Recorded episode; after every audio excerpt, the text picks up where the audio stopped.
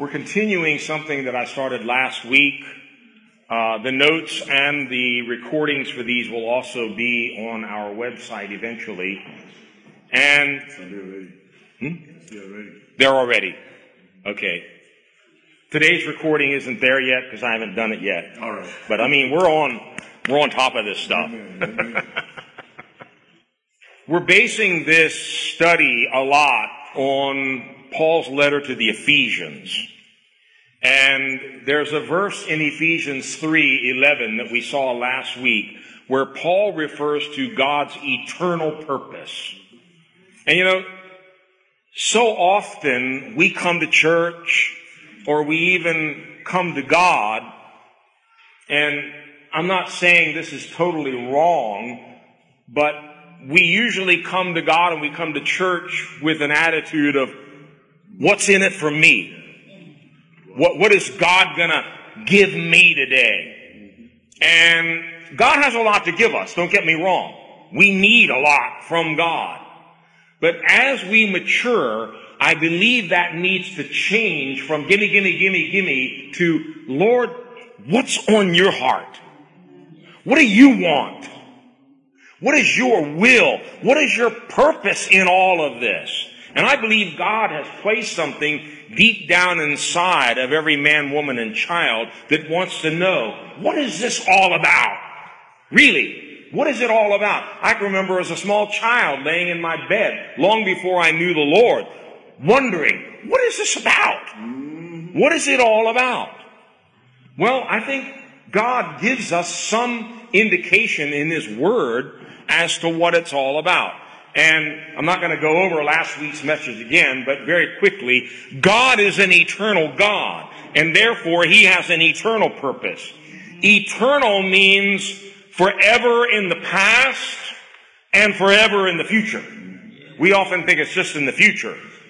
We came to Jesus to give us eternal life, but eternal has no beginning and has no end. So he who is from everlasting to everlasting has a purpose. It's an eternal purpose. He didn't suddenly formulate it 2,000 years ago. Jesus Christ is referred to in the book of Revelation as the lamb slain before the creation of the world. That doesn't make any sense to the natural mind. But if you start to understand God is eternal, it does. And just as we can zoom out on a camera or even on a computer screen, we need to try to zoom out and get the bigger picture of what God's purpose for our lives is. And it's interesting that in the book of Ephesians, Paul shares some very deep things, and I'm not even going to pretend to tell you I understand all of them. But I don't know about you, even if I don't understand something in the Word, I love it. Yeah. When I read it, I'm like, man, I don't have a clue what that talks about, but that's cool. God knows what He's talking about, and maybe one day He'll let me understand a little bit about this. We talked about this last week. Over and over in the book of Ephesians, you find two words, mystery and revelation. It talks about the mystery of God's will. And that doesn't mean it's something we need to try to figure out. It's something that has to be revealed to us by the Holy Spirit. Revelation in the Bible means an unveiling. So there's a curtain, there's a veil that has been over a lot of these truths for many, many centuries. But through Christ and through the outpouring of the Holy Spirit and through the teachings that Paul and the other apostles left with the church, we can now receive revelation. God can pull back the drapes and begin to show us what's really on his heart. And by no coincidence, in Ephesians chapter 1, and here's where I want to begin with a prayer today, Paul prays for them to have a spirit of wisdom and revelation and that the eyes of their understanding, the eyes of their heart would be enlightened. Turn with me to Ephesians 1, and we're going to read the verses leading up to us, up to this a little bit later. But before he even gets deep into the eternal purpose of God, which is Christ and his bride, that's the title of this little series, the eternal purpose of God, Christ and his bride. Before he gets into that profound mystery in Ephesians 5, he prays for the Ephesians. You know what that helps me with as a teacher? I can try to explain and expound and give one, two, three, four, five steps. After it's all done, I know nobody's going to understand anything unless God opens our eyes. Amen. And really, we're dependent on the Holy Spirit. Paul knew that. That's why he prayed this prayer. Um, I don't know if we have it up there, but I'm going to go ahead and read here. He says in Ephesians 1:15, "For this reason, ever since I heard about your faith in the Lord Jesus and your love for all the saints, I have not stopped giving thanks for you, remembering you in my prayers. I keep asking. Say that with me. I keep asking. Not once. Mm-hmm. Not twice. I keep asking that the God of our Lord Jesus Christ, the glorious Father, may give you the spirit of wisdom and revelation so that you may know him better. I pray also that the eyes of your heart may be enlightened. Eyes of your heart. Did you know your heart has eyes? Now you know that. That takes a revelation too. I pray that the eyes of your heart may be enlightened in order that you may know the hope to which he has called you. And I'm going to stop there. He goes on with his prayer. But to know the hope to which he has called you. In other words, if we're going to understand God's purpose for our life, we're going to need a revelation. Reading the Bible is good.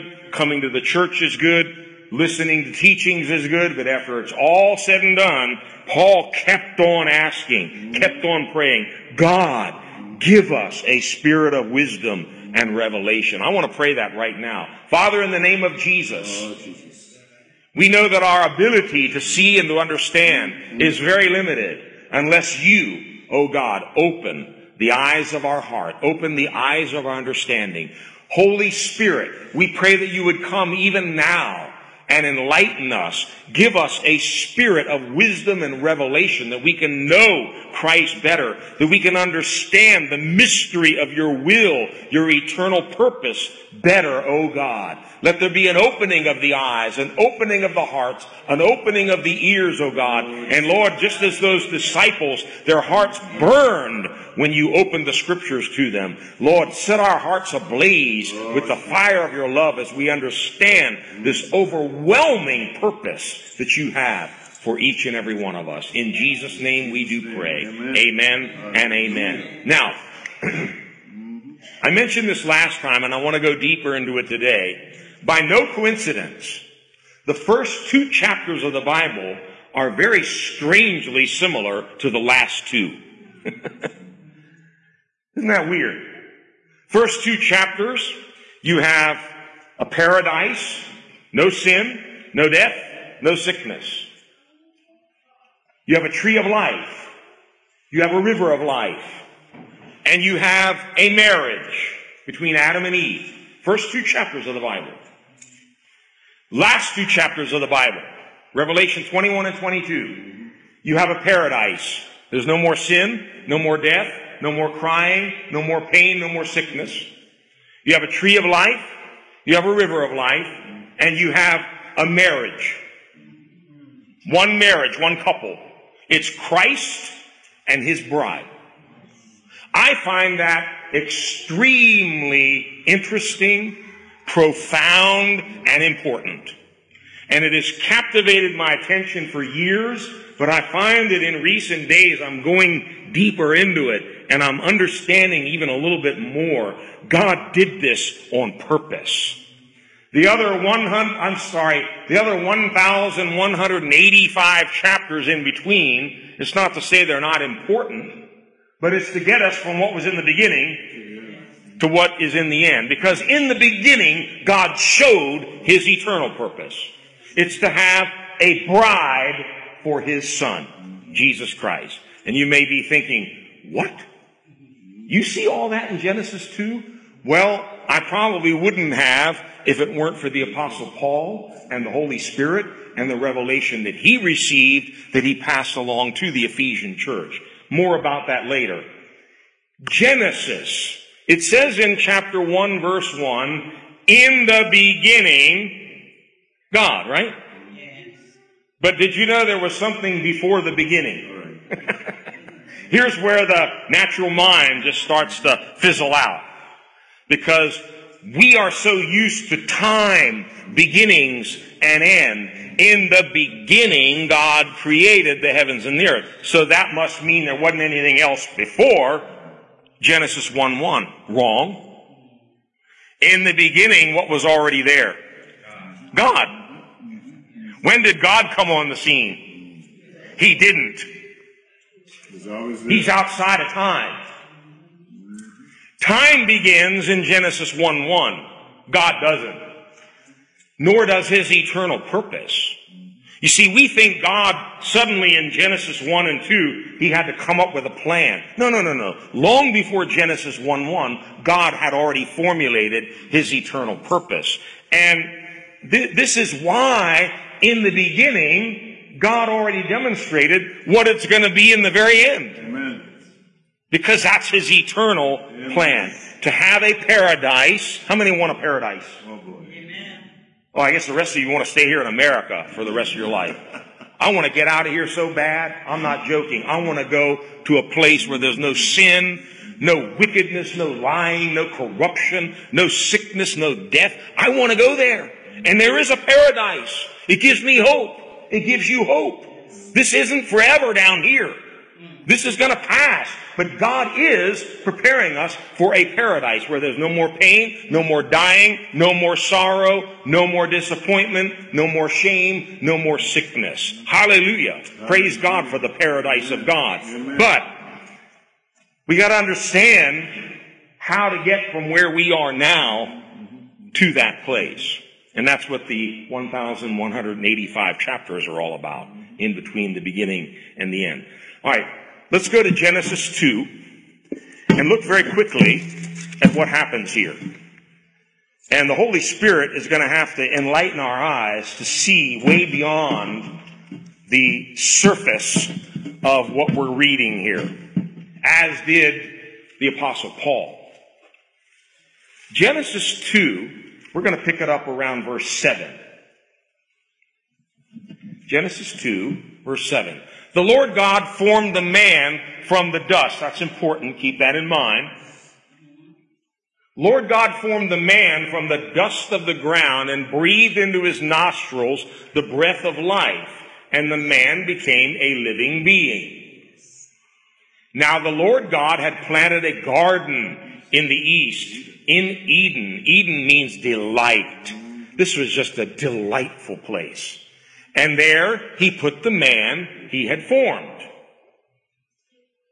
And the Lord God made all kinds of trees grow out of the ground, trees that were pleasing to the eye and good for food. In the middle of the garden were the tree of life and the tree of the knowledge of good and evil. A river watering the garden flowed from Eden. From there it was separated into four headwaters. The name of the first is the Pishon. It winds through the entire land of Havilah, where there is gold. The gold of that land is good. Aromatic resin and onyx are also there. The name of the second river is the Gihon. It winds through the entire land of Cush. The name of the third river is the Tigris. It runs along the east side of the Ashur. And the fourth river is the Euphrates the Lord God took the man and put him in the Garden of Eden to work it and take care of it. And the Lord God commanded the man, you are free to eat from any tree in the garden, but you must not eat from the tree of the knowledge of good and evil, for when you eat of it, you will surely die. Now let's pause there. We see a tree of life. We see another tree which God makes a very clear commandment to Adam, don't eat it. Don't partake of that tree. He never said don't eat of the tree of life. And there's a river of life flowing through this land of delight. Perfect paradise. In verse 18 to 20, we see something very interesting that happens here. The Lord God said, this wasn't Adam going to God and complaining or praying or something. The Lord said, it is not good for the man to be alone. I will make a helper suitable for him. Now let's hold this here for a minute. Go back to that verse. I will make a helper suitable for him. This is important to understand and this may actually be a third part to this little study sometime in the future. In the New King James, and I think a couple of the other translations, and definitely in the Hebrew, you see this. What this really means is I need to find someone comparable to him. You see, an ape, a monkey, an alligator, an elephant, wouldn't do. They weren't like Adam.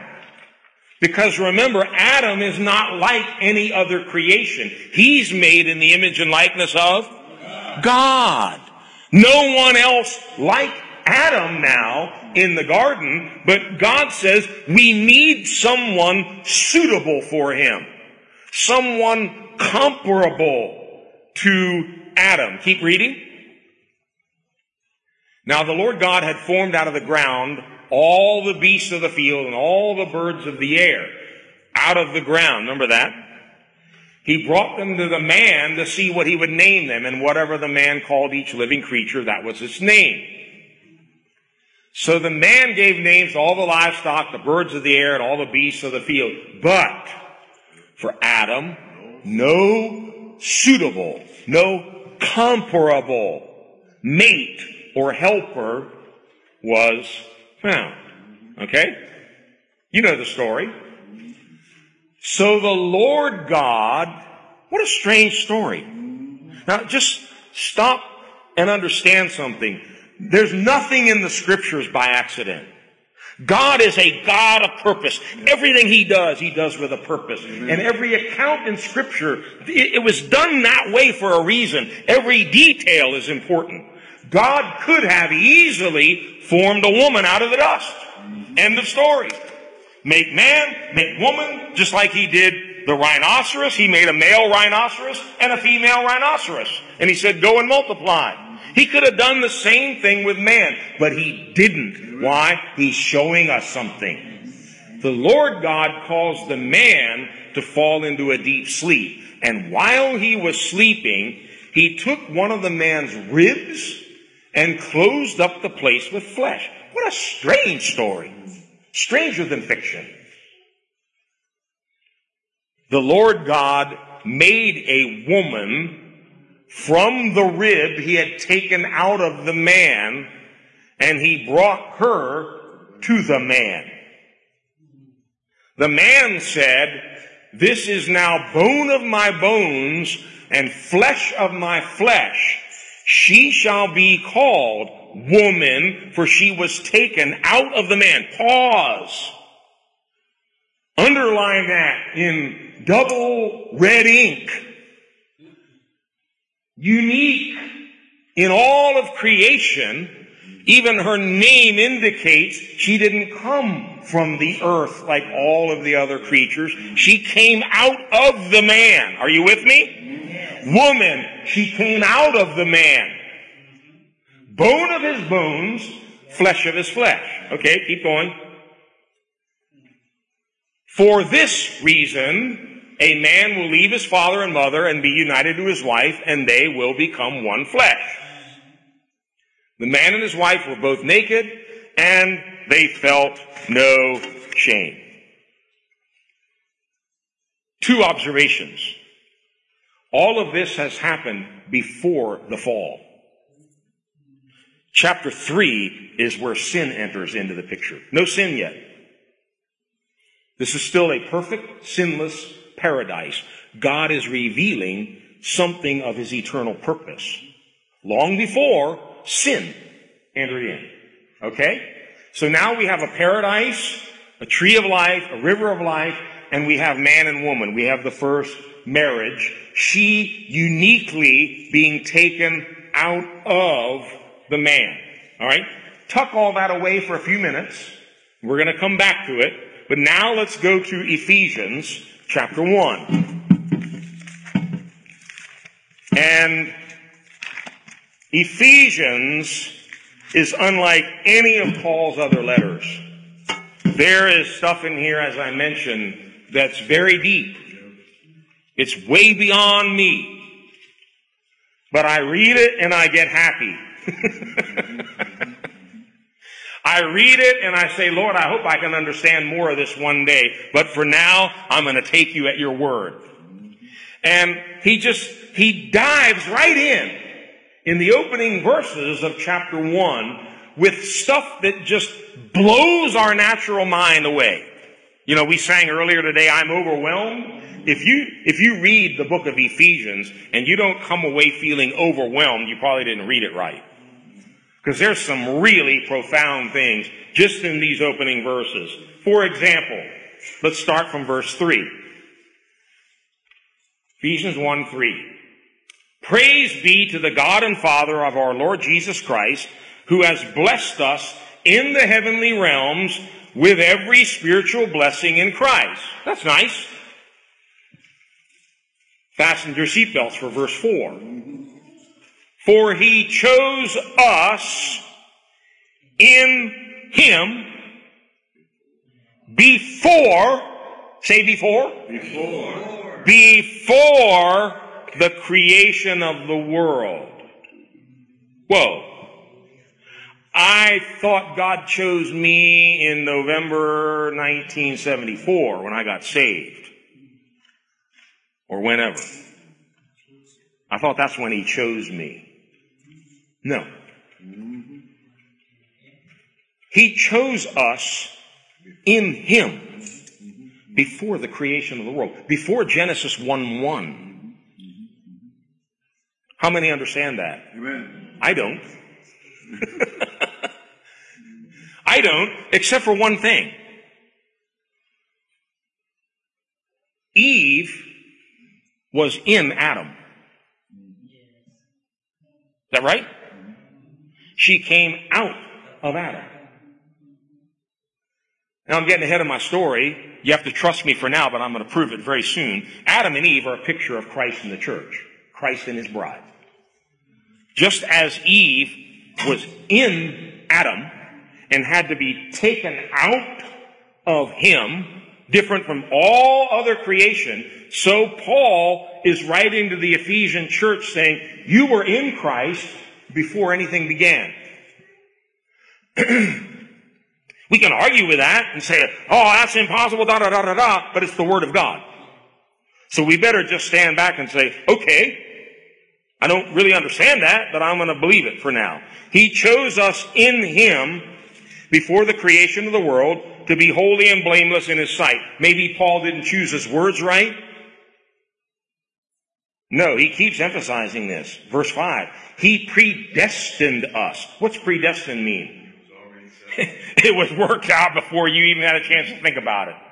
He predestined us to be adopted as, as his sons through Jesus Christ in accordance with his pleasure and will. Emphasis throughout this whole thing is on his pleasure and will, not yours and mine. To the praise of his glorious grace, which he has freely given us in the one he loves. Verse 7, in him we have redemption through his blood, the forgiveness of sins in accordance with the riches of God's grace that he lavished on us with all wisdom and understanding. Here it comes. Here's one of these mystery verses.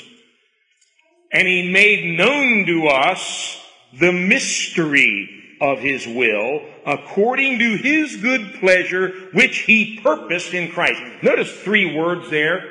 Will, pleasure, purpose.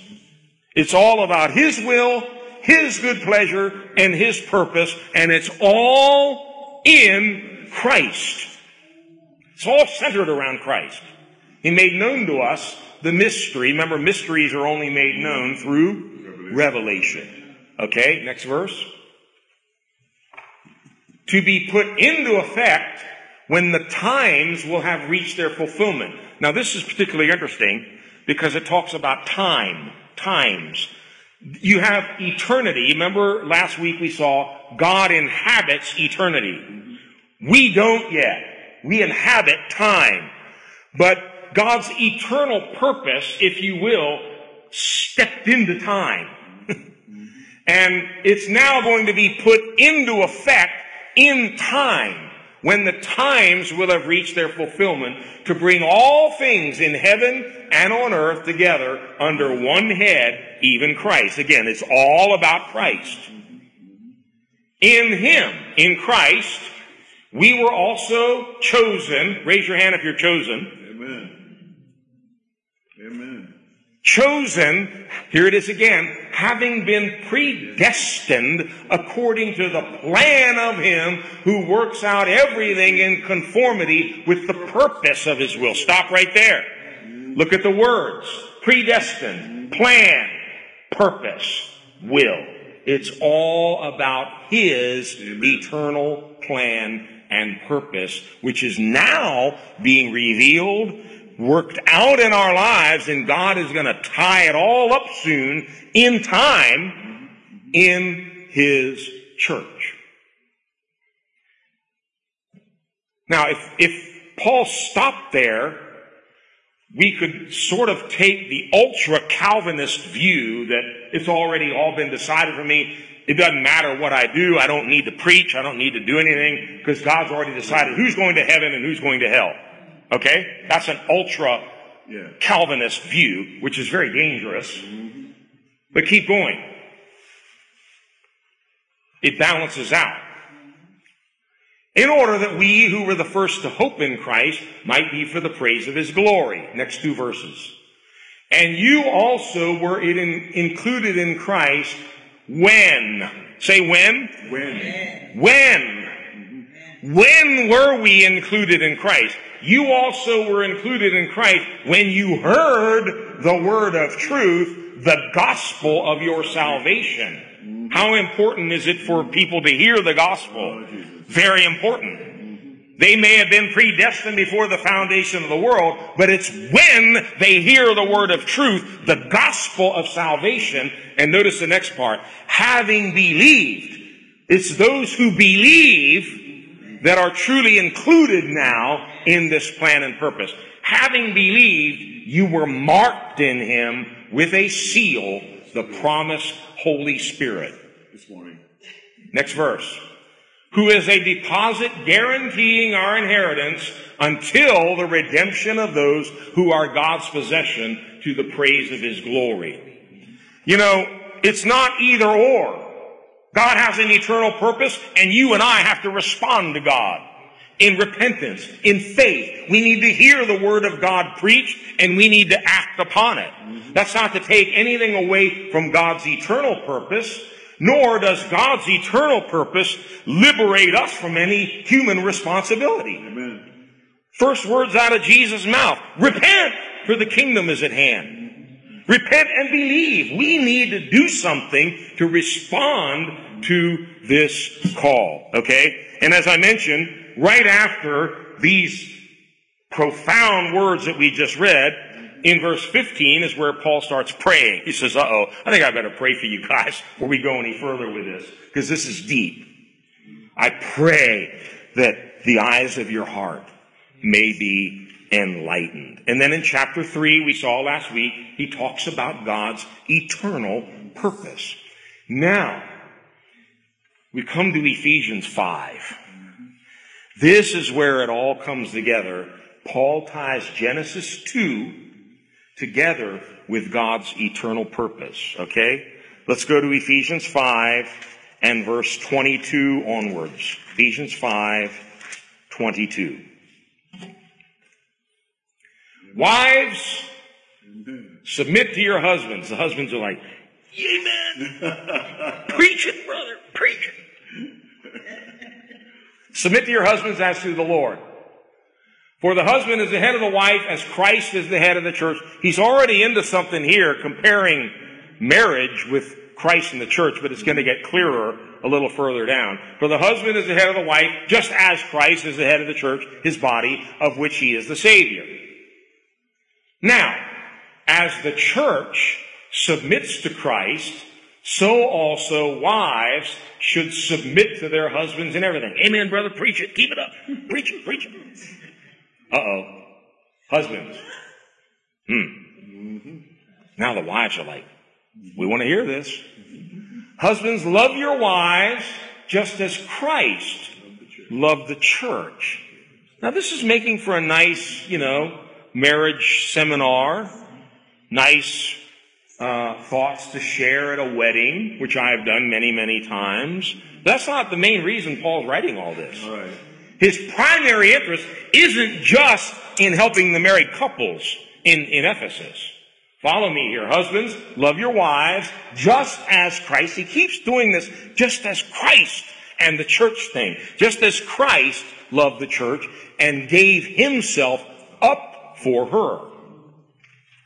To make her holy, cleansing her by the washing with water through the word.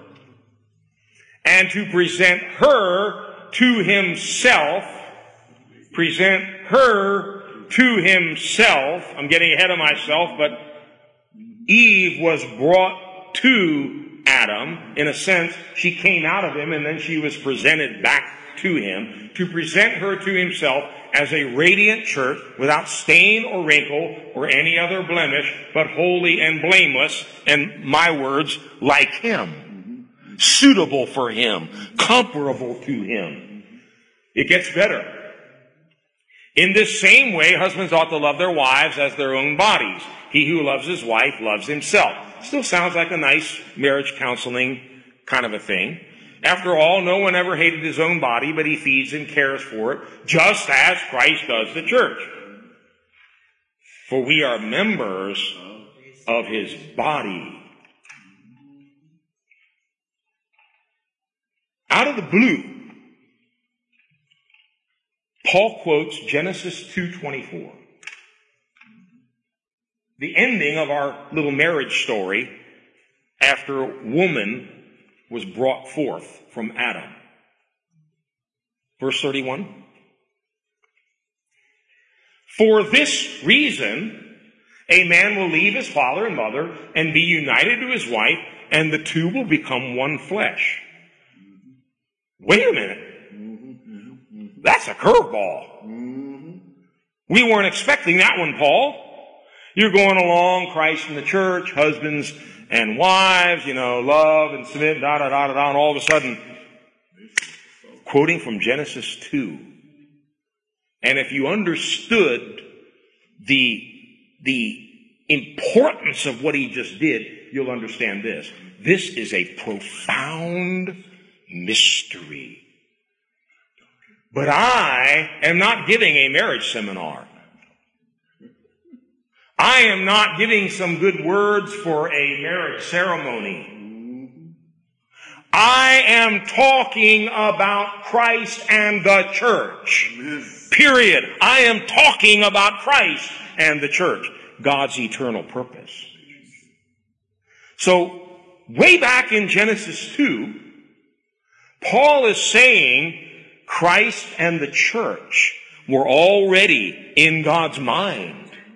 That's why he did it the way he did, because he was demonstrating something about Christ and his bride. Just as Eve came out of Adam, Paul told the Ephesians, you were in him before anything began. And now God's purpose is to present you to Him as a chaste bride without spot, without wrinkle, without any blemish. So by quoting Genesis 2.24, basically Paul is saying Adam represents Christ, Eve represents the bride. It's a clear example of a type or a shadow from the Old Testament many, many centuries ahead of time, revealing something about God's eternal purpose. Now, let's talk a little bit more about Adam and Eve. Adam means man. That's what the word means in Hebrew, man. Woman, we already learned, means out of man, from man. In 1 Corinthians 15, Paul makes another one of these wild statements that he had to have received by revelation from the Holy Spirit. What does he say there? Adam is Christ. 1 Corinthians 15. Let's start in verse 44, and we're going to read down to verse 49. 1 Corinthians 15 from 44. He's talking about the resurrection. He's talking about the natural body and the spiritual body that we'll get at resurrection. He finishes this verse. If there is a natural body, there is also a spiritual body. Next verse. So it is written.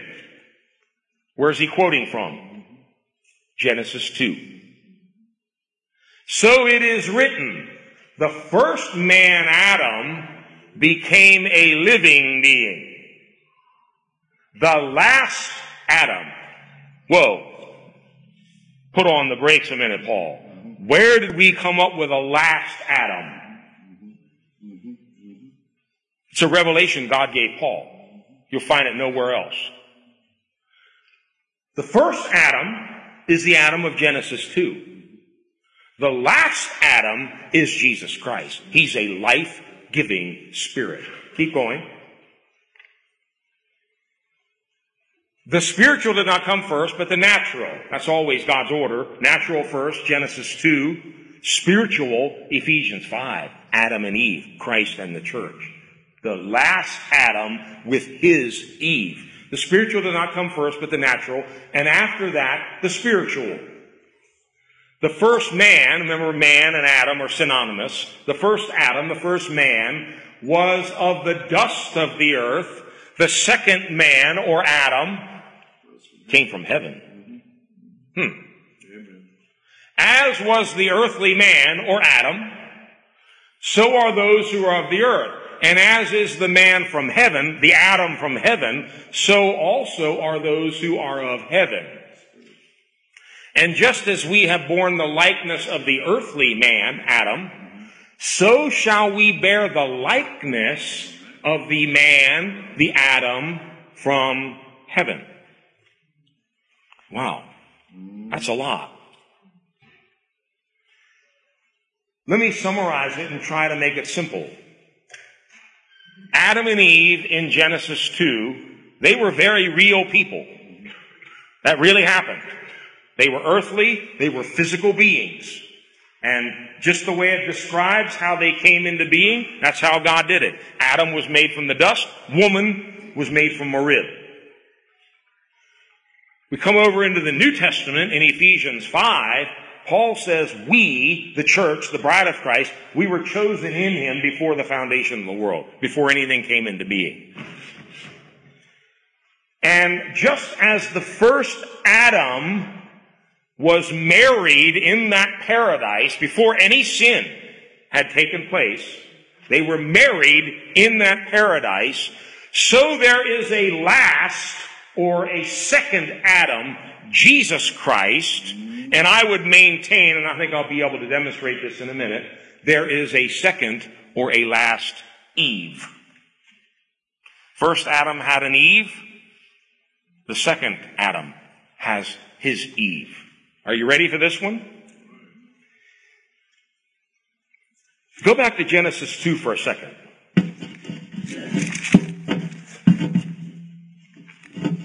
Every detail in the story is significant. It says in Genesis 2, verse 21. The Lord God caused the man to fall into a deep sleep. And while he was sleeping, he took one of the man's ribs and closed up the place with flesh. Deep sleep in the Bible often represents death. Amen. If you have eyes to see and a heart to understand, Amen. what's happening here is a picture of Calvary. Jesus gave himself yes. so that he could have a bride. He had to sacrifice his own life. And I'm not taking away from the importance of redemption and salvation from sin. But remember, Genesis 2 is before there's any need for redemption. And we're losing a lot of the profound purpose and mystery of God if we think Jesus died on the cross just to forgive our sins. Now that's a great thing. Praise God that He forgave my sins. That's not all He was doing though.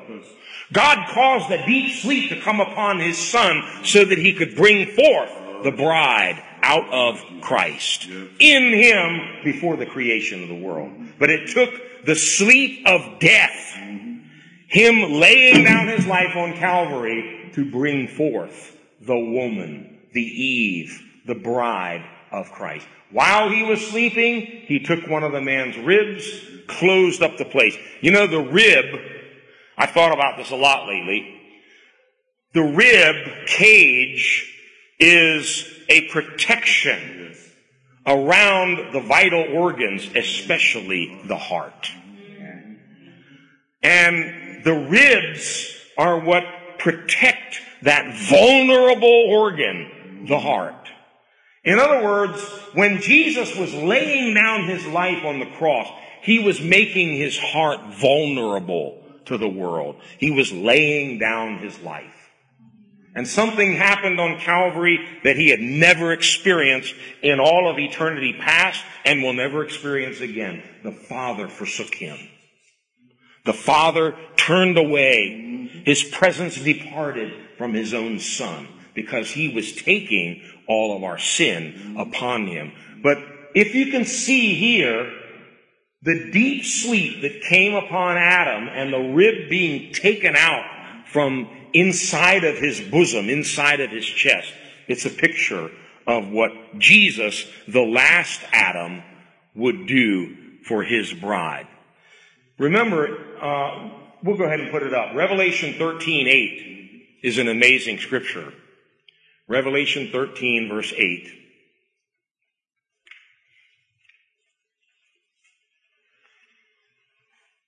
All inhabitants of the earth will worship the beast, all whose names have not been written in the book of life, belonging to the Lamb that was slain from the creation of the world. How was Jesus slain before Genesis 1. He died about 2,000 years ago, right? But if you're looking at things from an eternal perspective, Jesus is the lamb slain before the foundation of the world, because that was part of the eternal purpose. You see, God didn't have to go to plan B after Adam and Eve ate the fruit. And he goes, whoops, they sinned. Messed up my whole plan now. I gotta come up with another plan here. No, no. God had an eternal plan. Jesus was already the lamb slain before Genesis 1 1. I can't understand that up here, but I can accept it by faith, knowing that God is eternal and I'm not. Amen. The woman, Eve, was brought to Adam and they were joined together in marriage. Now, look at this verse. Paul doesn't come right out and call the church Eve, but I think he does. He definitely called Christ the second or last Adam. And if there's a first Adam and a second Adam, there's a first Eve, there must be a second Eve. Who is she?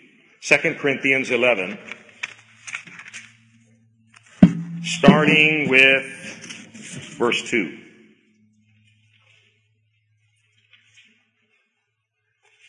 Paul is writing to the believers. He says, I'm jealous for you.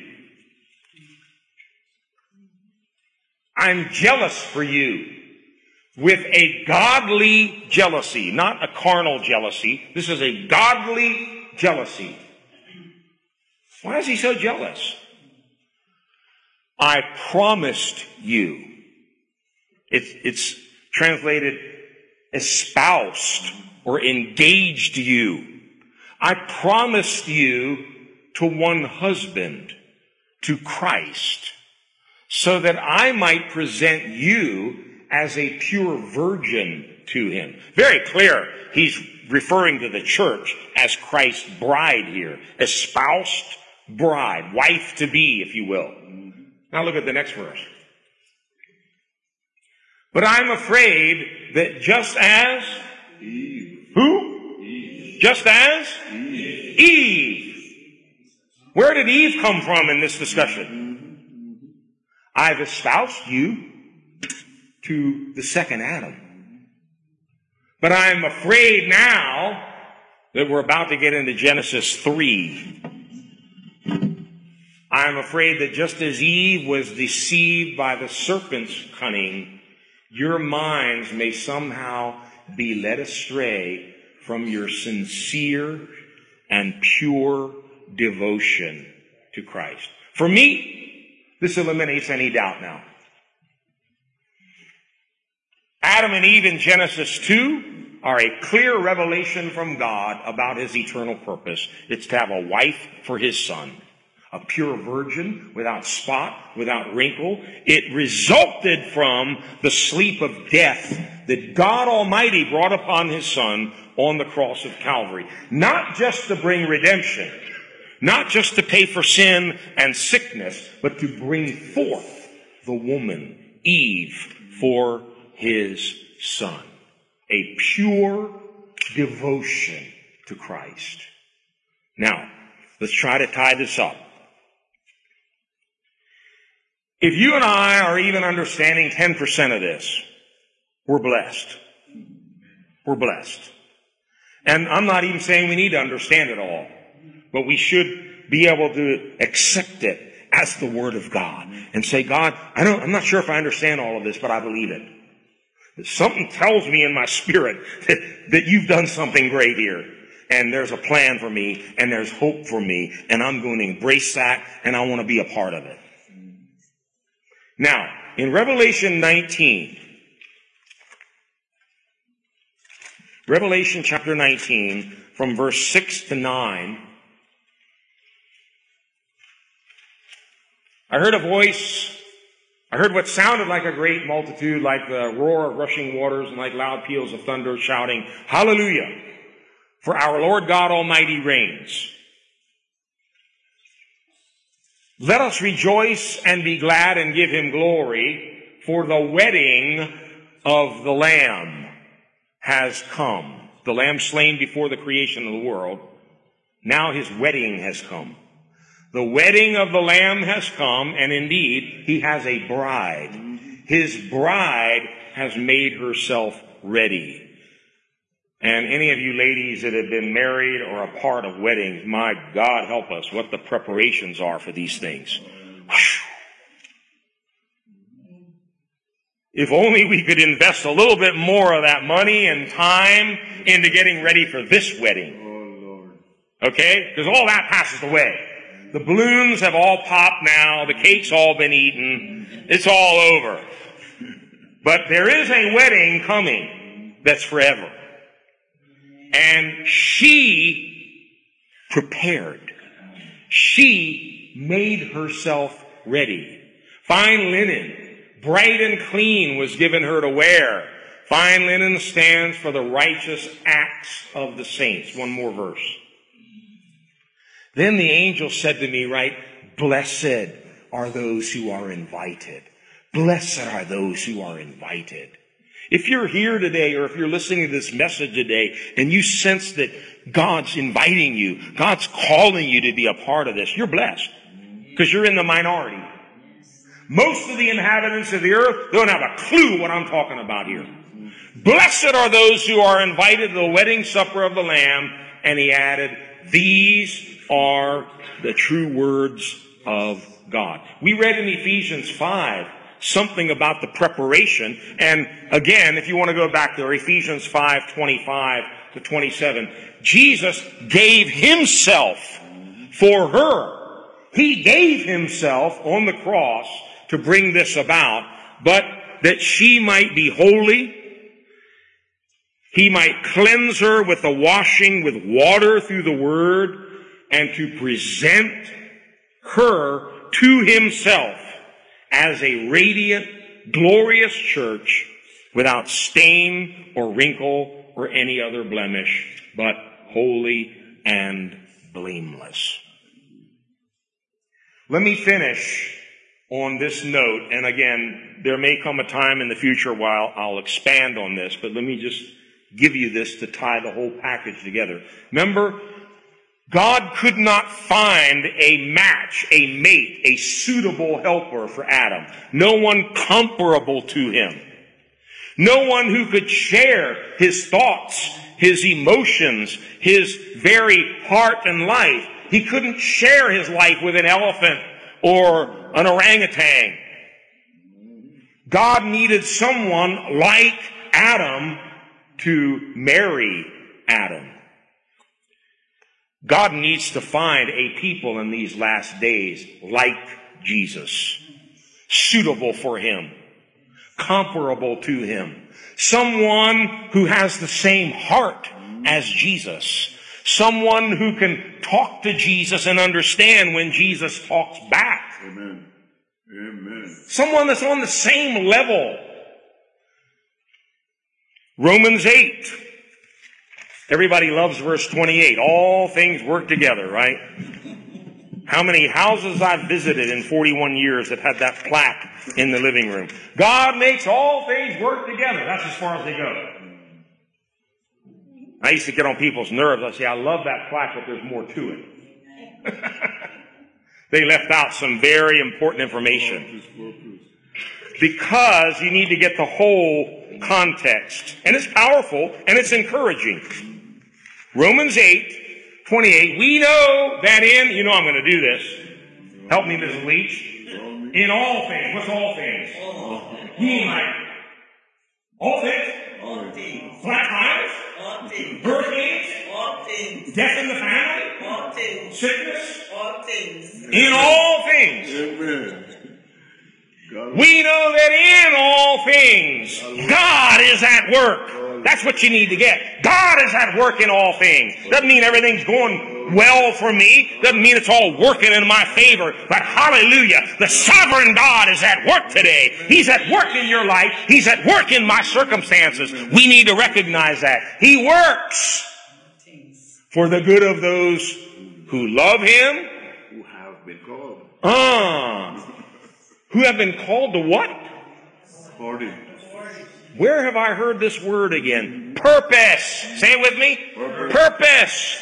Who have been called according to his purpose. What kind of a purpose does God have?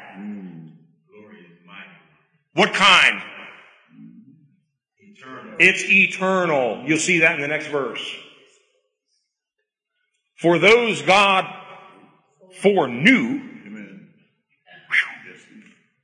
He also predestined to be conformed to the likeness of his son Amen. that he might be the firstborn among many brothers. What is God's eternal purpose? It's that you and I would be like Jesus, like his son. Why do we need to be like him? Because we need to be a suitable bride for the last Adam. Somebody like him. Somebody who enjoys the same things he enjoys. Somebody who has the same passions he has. You know, I've often used this analogy. Suppose I'm about to get married to Shireen. It's the wedding day and you know, all the hoopla, the flowers and, and all that stuff has been done. And you know, I'm up front here with the minister and the music starts and Shireen starts walking up the aisle. And I'm, I'm there, you know, just waiting for my bride. And as she's coming up the aisle, she sees a good looking guy over here.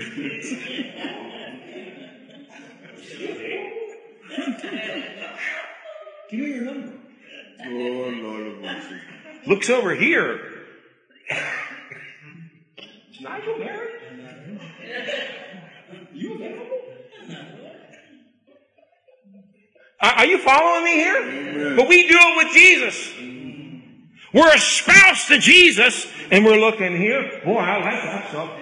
Boy, I'm more interested in that stuff than God. Boy, I like that. Can I marry that? Can I marry that?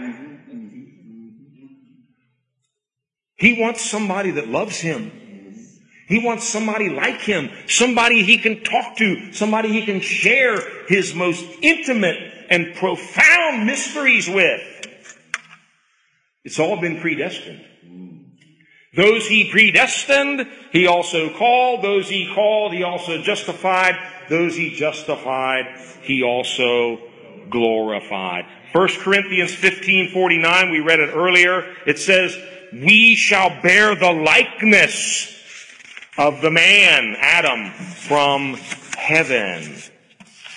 And now, a couple of my favorite verses, and we're going to close this thing down. 2 Corinthians 3,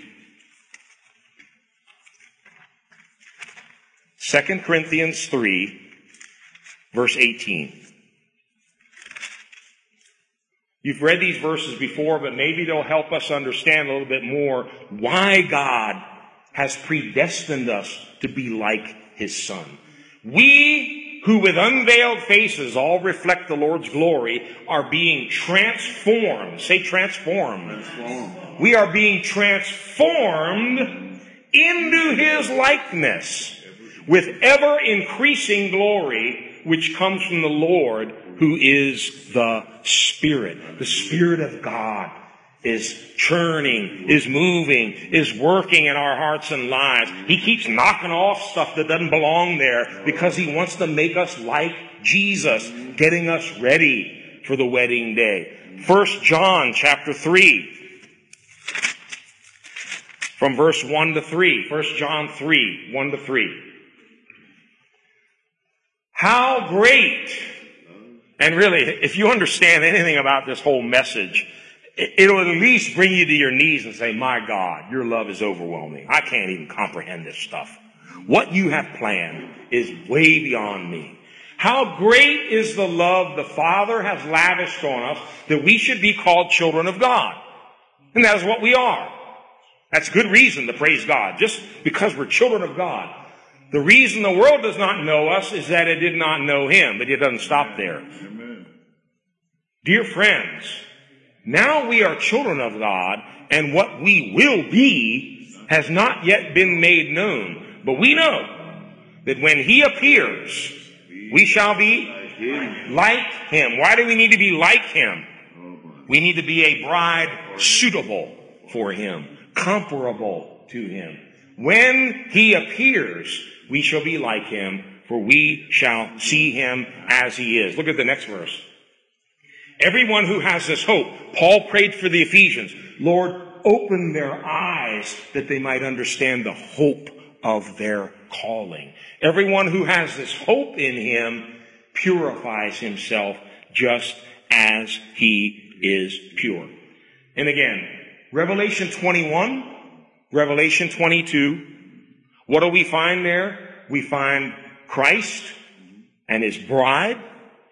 We find a perfect paradise with no sin, no death, no sorrow, a river of life, and a tree of life.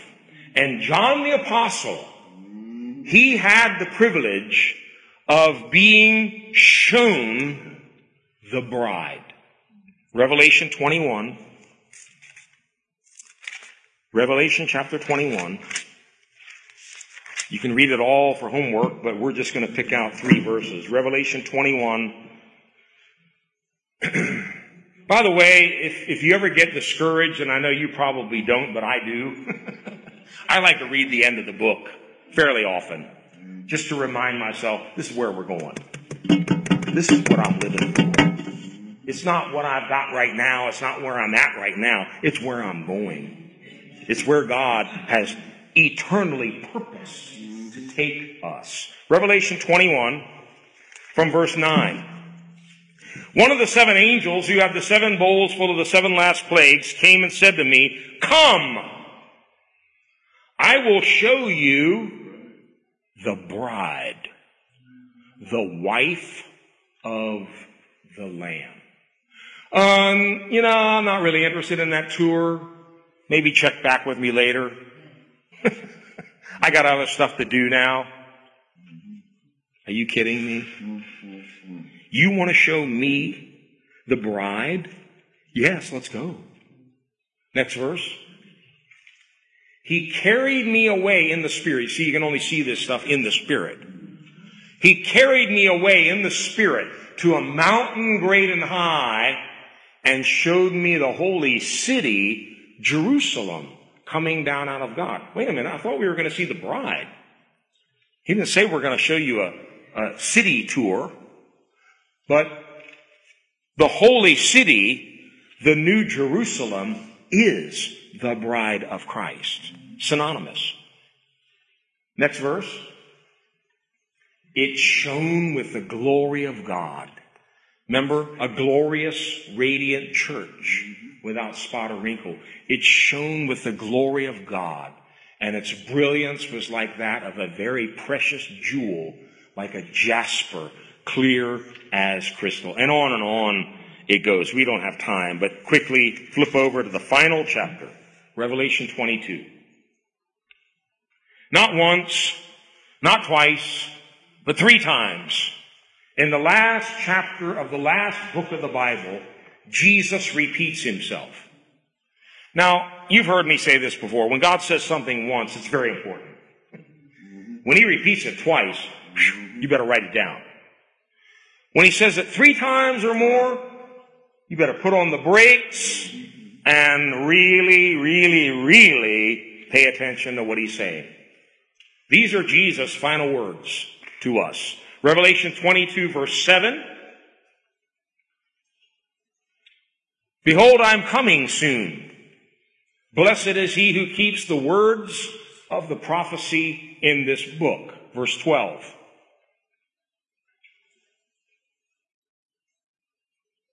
Verse 12. Where have I heard this before? Behold, I am coming soon. My reward is with me, and I will give to everyone according to what he has done. Verse 17.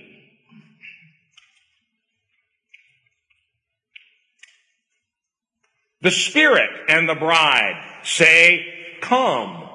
And let him who hears say, Come. Whoever is thirsty, let him come. And whoever wishes, let him take the free gift of the water of life.